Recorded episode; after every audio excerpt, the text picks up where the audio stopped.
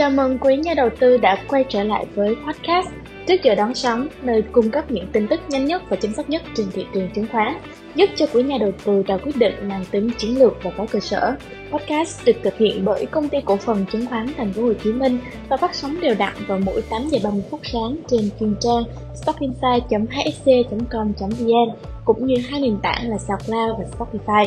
Tôi là Kim Ngân, rất hân hạnh được đồng hành cùng với quý nhà đầu tư ở tập phát sóng này.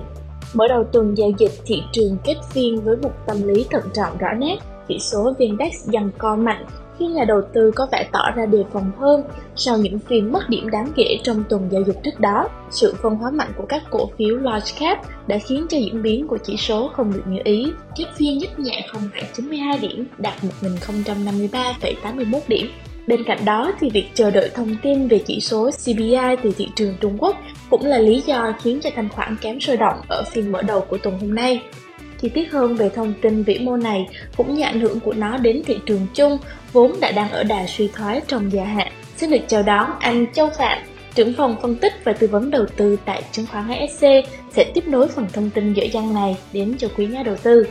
Xin chào anh chị và các bạn, rất vui đã được gặp người trong bài postcard vào sáng thứ ba. Chúng ta sẽ cùng nhìn nhận lại về vận động của thị trường trong tuần lễ giao dịch này nhìn về góc độ của thị trường chung, cũng như là tuần lễ này thì chúng ta có một số các cái cột mốc và thông tin tiêu biểu. Đầu tiên là phải nhắc đến về đa hoạn phái sinh đa hoạn phái sinh sẽ rơi vào ngày 20 khi mà chúng ta nhìn vào câu chuyện này thì khi mà thanh khoản mà thị trường mà thấp thì đa hoạn phái sinh cũng sẽ là những cái câu chuyện khiến cho việc giao dịch và gầm nắm các cổ phiếu cơ bản trở nên ờ, rủi ro hơn. Đó là ý thứ nhất. Ý thứ hai là chúng ta cũng cần chuẩn bị trước khi đa hoạn phái sinh thì chúng ta sẽ đón nhận thông tin quan trọng về GDP từ phía thị trường Trung Quốc. Nhìn nhận vào câu chuyện GDP thì thường là thị trường Trung Quốc không phải là cái điểm nhấn hay là không phải là một cái cơ sở để chúng ta sẽ cân nhắc ở đây.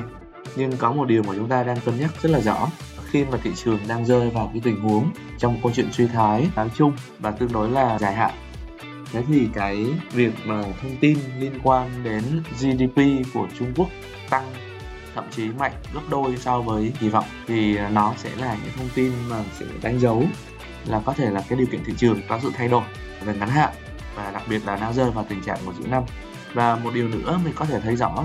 là vận động một chỉ số phía thị trường Mỹ và thông tin của việc tăng lãi suất Fed ở trong thời điểm này đang rơi vào thời điểm tháng 5 thì nó cũng đang bắt đầu ít dần. Và qua đó thì cũng có thể kỳ vọng là thị trường đang chuẩn bị có những tín hiệu đầu tiên cho thấy là sẽ không còn quá căng thẳng hay là không còn những cái tình huống mà thị trường lao dốc hay là điều chỉnh sâu nữa mà nếu có thì nó chỉ mang tính là tích lũy và có thể là dòng tiền. Mang tính chung và dài hạn hiện tại đang bắt đầu giải ngân và lựa chọn cổ phiếu đã được chiết khấu sâu trong thời gian qua. Đó là những cái mà có thể nhìn nhận về điểm nhấn trong tuần này. Ngoài ra thì ờ, nhìn xa hơn một tí, ở trong tháng tư, chúng ta cũng có những thông tin về doanh nghiệp. Doanh nghiệp hiện tại đang bắt đầu giải dít báo cáo về kết quả kinh doanh. Kết quả kinh doanh của doanh nghiệp ở trong thời điểm này thì khó có thể kỳ vọng là các doanh nghiệp đều tốt nhưng cũng sẽ có đâu đó lác đác một vài doanh nghiệp là có kết quả kinh doanh cũng tương đối là tích cực. Nhưng mình cho rằng đấy, cái mà việc chúng ta lựa chọn cổ phiếu trong thời điểm này không phải là với những doanh nghiệp mà cái kết quả kinh doanh tốt, mà chúng ta hãy lựa những doanh nghiệp mà có sức đề kháng cũng như là phòng vệ tốt. Nó thể hiện qua việc là, ví dụ như chỉ số về P/E thì P/E của doanh nghiệp đó so với giai đoạn trước đây của doanh nghiệp đó là nó thấp hơn hẳn. Thì đây cũng sẽ là một cái tín hiệu hay là một cái cơ sở để chúng ta lựa chọn B trên E thấp hơn hẳn so với B trên E trước đó thì nó phải đi cùng với việc là cái earning per share hay là cái doanh thu cái thu nhập dựa trên mỗi cổ phiếu của doanh nghiệp vẫn đang được duy trì ổn định. Thì lúc này là một cái cổ phiếu đã được bán tương đối là rẻ hơn so với dạng trước đó chúng ta có thể bắt đầu giải ngân. Với anh chị à, vẫn đang còn nghi ngờ cũng như là đang chưa thật sự là kỳ vọng về cái điều kiện của thị trường trong ngắn và trung hạn thì chúng ta hoàn toàn có thể lựa chọn những cổ phiếu mang tính đem lại cổ tức cao hoặc là bền vững về phía hoạt động doanh nghiệp. Nó cũng là một cái cơ sở là một cái điểm nhấn. Với những cổ phiếu như vậy chúng ta cũng có thể mua dần dần. Bởi vì mình cho rằng ấy, là nếu mà anh chị để ý thấy là thời điểm mà sau khi chuẩn bị đến lễ thì cái thanh khoản nó sẽ giảm xuống và nó sẽ khiến cho nhiều cổ phiếu cũng như là giá sẽ bắt đầu biến động và rung lắc theo chiều hướng giảm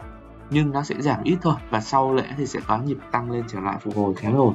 Thì đây là một cái mà mình cho rằng cũng là cái cơ hội mà chúng ta cũng muốn giao dịch trong giai đoạn của sau lễ đó là một số nhìn nhận chung ở trong bài postcard của sáng hôm nay. Thì tất nhiên là trong một cái tuần lễ biến động mạnh thì cái cơ sở mà chúng ta giao dịch lúc này vẫn là quan sát. Chúng ta chưa cần thiết là phải hạ tỷ trọng cổ phiếu trong danh mục nếu như chúng ta đang có. Tuy nhiên là để mà mở mới hay là để giao dịch mới thì chúng ta nên giao dịch và mở vị thế giai đoạn của giữa tuần, chứ chưa nên mở giai đoạn đầu tuần như thế này